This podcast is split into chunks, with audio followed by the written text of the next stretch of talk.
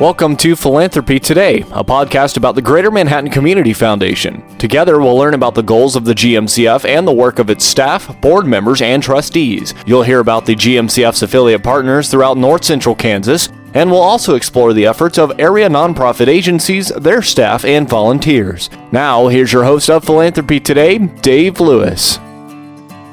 Today, we're going to be visiting with the board president of the Hiawatha Community Foundation. Virginia Freese is joining us on this episode of Philanthropy Today. Hello, Virginia. Hello. Thank you for having me on the podcast today. Yeah, this is your first. My very first one. I promise to be nice and easy with this. okay, Virginia, that'd be good. give us a little bit of background on you, Virginia. On me, um, I retired uh, three years ago. I was the director of business operations at the local community mental health center, Kanza Mental Health. Um, in there, um, I handled all the financial and off business office duties there. Uh, when I retired, I'm like, I can't just sit still. So I took on creating the um, Hiawatha Community Foundation. I talked to some people in the community. I talked to Jake Wisdom, who's the CPA in town. I said, you know, I don't understand why Hiawatha doesn't have a community foundation, and I think we need to have one. He goes, Virginia, you're right. Let's let's get one started. So we talked to several people um, in the area, and from that we formed a board. It was back in the middle of 2019. We formed a board, and we finally decided that hey, we're going to we're going to be an affiliate of Greater Manhattan Community Foundation. So we got the paperwork going in April of 2020, and we all know what happened in March of 20. Everything was pretty much shut down. So, you know, we thought, well, we'll wait and we'll do our first match day in the fall of 20. Well, that didn't happen. We were still shut down pretty much. we all were. No, we didn't didn't want to be a super spreader. Right. So then, you know, as our meetings went on, we're like, we've got to get this thing going. We've been talking about it. We just need to pull the plug and do it. So we decided, let's just d- do it and we'll do it in the spring. So we decided we would do it over Memorial Day weekend. Hiawatha has a huge uh, alumni reunion weekend. All the alumni come in for each class reunion. And we decided maybe we could reach out to some alumni that way, yeah, along with the local people in the area. So we did that and um, it was quite successful for our first year. We had $35,000 in matching funds last year. We raised over $177,000 total, and our total that we raised was $222,000. That's a pretty good uh, first shot out of the out of the gate, isn't it? We were pretty excited. Um, you know, none of us knew what to expect, and we kept watching the leaderboard when the donations were coming in, and it was like, I can't believe this. That's I exciting. can't believe it. Uh-huh. It was exciting. Everybody was over the moon excited. We have a very giving community. I suppose in your work in, in the mental health industry for, for so many years that you, during that time, become keenly aware of some of the needs in the community at Hiawatha. Absolutely. I knew there was a lot of need in a lot of different places in the area. Um, and so that was one of the reasons why I thought, you know, this can work. We can make this work somehow. Well, so that's, that's good leadership in a small community. It it takes a it takes a lot of people to do it. Yes, absolutely, no doubt about that. Well, it's it, and that's one of the things that that I've seen. You know, as uh, I continue to visit with some of the other foundations that work under the GMCF, how much these things have grown, and and how much in community spirit it it it lifts people up. Absolutely. Um, we've got some uh, funds that are not 501c3s, and we're able to bring them in under our umbrella of the Greater Manhattan and allow them to receive uh, tax deductible donations from people. And that has helped some of our um, funds tremendously. One in particular. What one is that? That is the Hiawatha Championship Sports Complex. Okay. Um, they are receiving tax deductible donations right now through the Community Foundation. And I, you know, I don't know, but I'm in my heart, I think that that helped them to get a lot of their donations. Mm-hmm.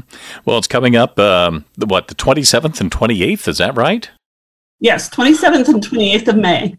The website, by the way, is givebacktomoveforward.com. That's a, a great way to to to get things started to, to visit the website. And and you've got uh, a listing of a lot of the different agencies that benefit from your match day. What are some of the uh, last year you had the the leaderboard up. What were some of the highlights for the community? Well the highest one last year was the hiawatha championship sports complex. Mm-hmm. um, and then people support the hospital. Uh, also little hands daycare center was one that was uh, heavily supported last year. Okay. We're visiting with Virginia Freese of the Hiawatha Community Foundation, where she serves as a board president. And uh, let's talk a bit about your match day. Once again, that's uh, coming up in that last weekend of May. You have um, a, a, physical presence downtown when you're doing this event. Yes, we're at, we're doing it at the Fisher Community Center here in Hiawatha. It's on East Iowa Street.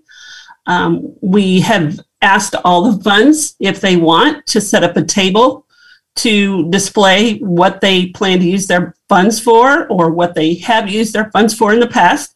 And then people can come into the um, Fisher Center on Friday, that May 27th, from 5 to 7:30. We're going to be there live, and we'll accept their donation. We're going to have a little reception that night with some hors d'oeuvres and some beverages.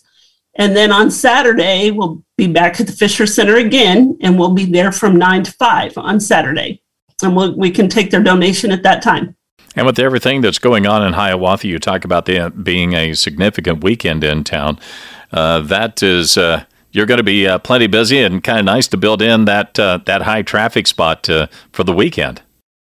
Yes, and there the um, Fisher Center has several reunions planned for that weekend, so we were able to get a room there to have our event as well as other reunions going on at the same time. Okay. Well, those websites again, hiawathacf.org is uh, for the foundation. And uh, for the match day, it's givebacktomoveforward.com. It looks like you've got about, uh, what, 30 or 40 uh, different participants. So you got enough room? 31. Yes, we do. We've got room for more. okay. All right. Are they signing so we have up? room there... to grow for next room to grow for next year. Room to grow for next year. Sounds delightful. Well, we've talked about a lot of things with regards to match day that's coming up. What are some other things that you're excited about with the work that's being done with the Hiawatha Community Foundation? I think it's kind of pulled the community together. Um, I know a lot of people are talking about it. I've been included. I serve on several different um, boards in the area, and I'm in different groups, and everybody's talking about it. You know, how's it going to work? When are, when can we do this? Um, when can I write my check? What's the earliest I can write my check? Where can I send my check? You know, so it's the word is out in the community. People are aware of what's going on.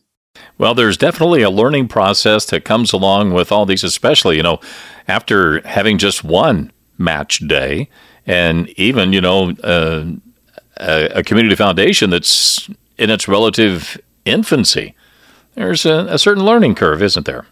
Yes, there is. Um, last year, we had we um, held our match day for two days. One day at the Fisher Center, and the other day out at the golf course. And we decided, well, we'll try it a little different this year and see how it goes. And started off with a reception on Friday night. Sounds like it's going to be a lot of fun, and hopefully, it's worthwhile for everybody and helps out a lot of folks. That's what you and a community foundation like to do. Absolutely. We want to help all our nonprofits and our grant fiscal sponsorship funds to help raise the much needed money in today's world, how inflation's going on, the price of everything's going up, and they need all the help that they can get. Virginia Freese is our guest on Philanthropy today. She's the president of the board of directors for the Hiawatha Community Foundation. Virginia, thanks for joining us and uh, good luck with your efforts. Thank you so much. I appreciate the opportunity. Thank you. Keep up with Philanthropy Today by following or subscribing to our podcast on your favorite apps. To learn more about the Greater Manhattan Community Foundation, visit our website at mcfks.org. Philanthropy Today is produced by Ad Astracast. Follow us online at astracast.com.